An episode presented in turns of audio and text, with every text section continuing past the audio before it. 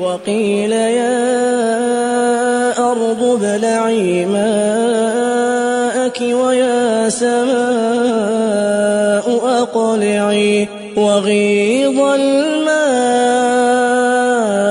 وقضي الأمر واستوت على الجود وقيل بعدا للقوم الظالمين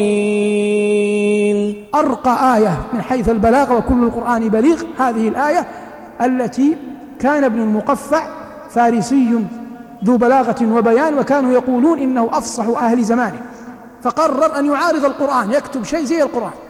فكتب وقسمها على هيئة سور ثم خرج.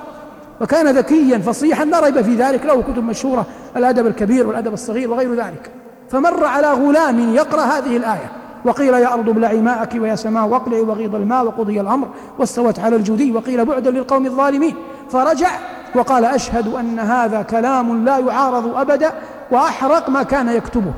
فهذا الأمر صرف النظر عن بلاغته لا يقدر على أن يقوله إلا الله.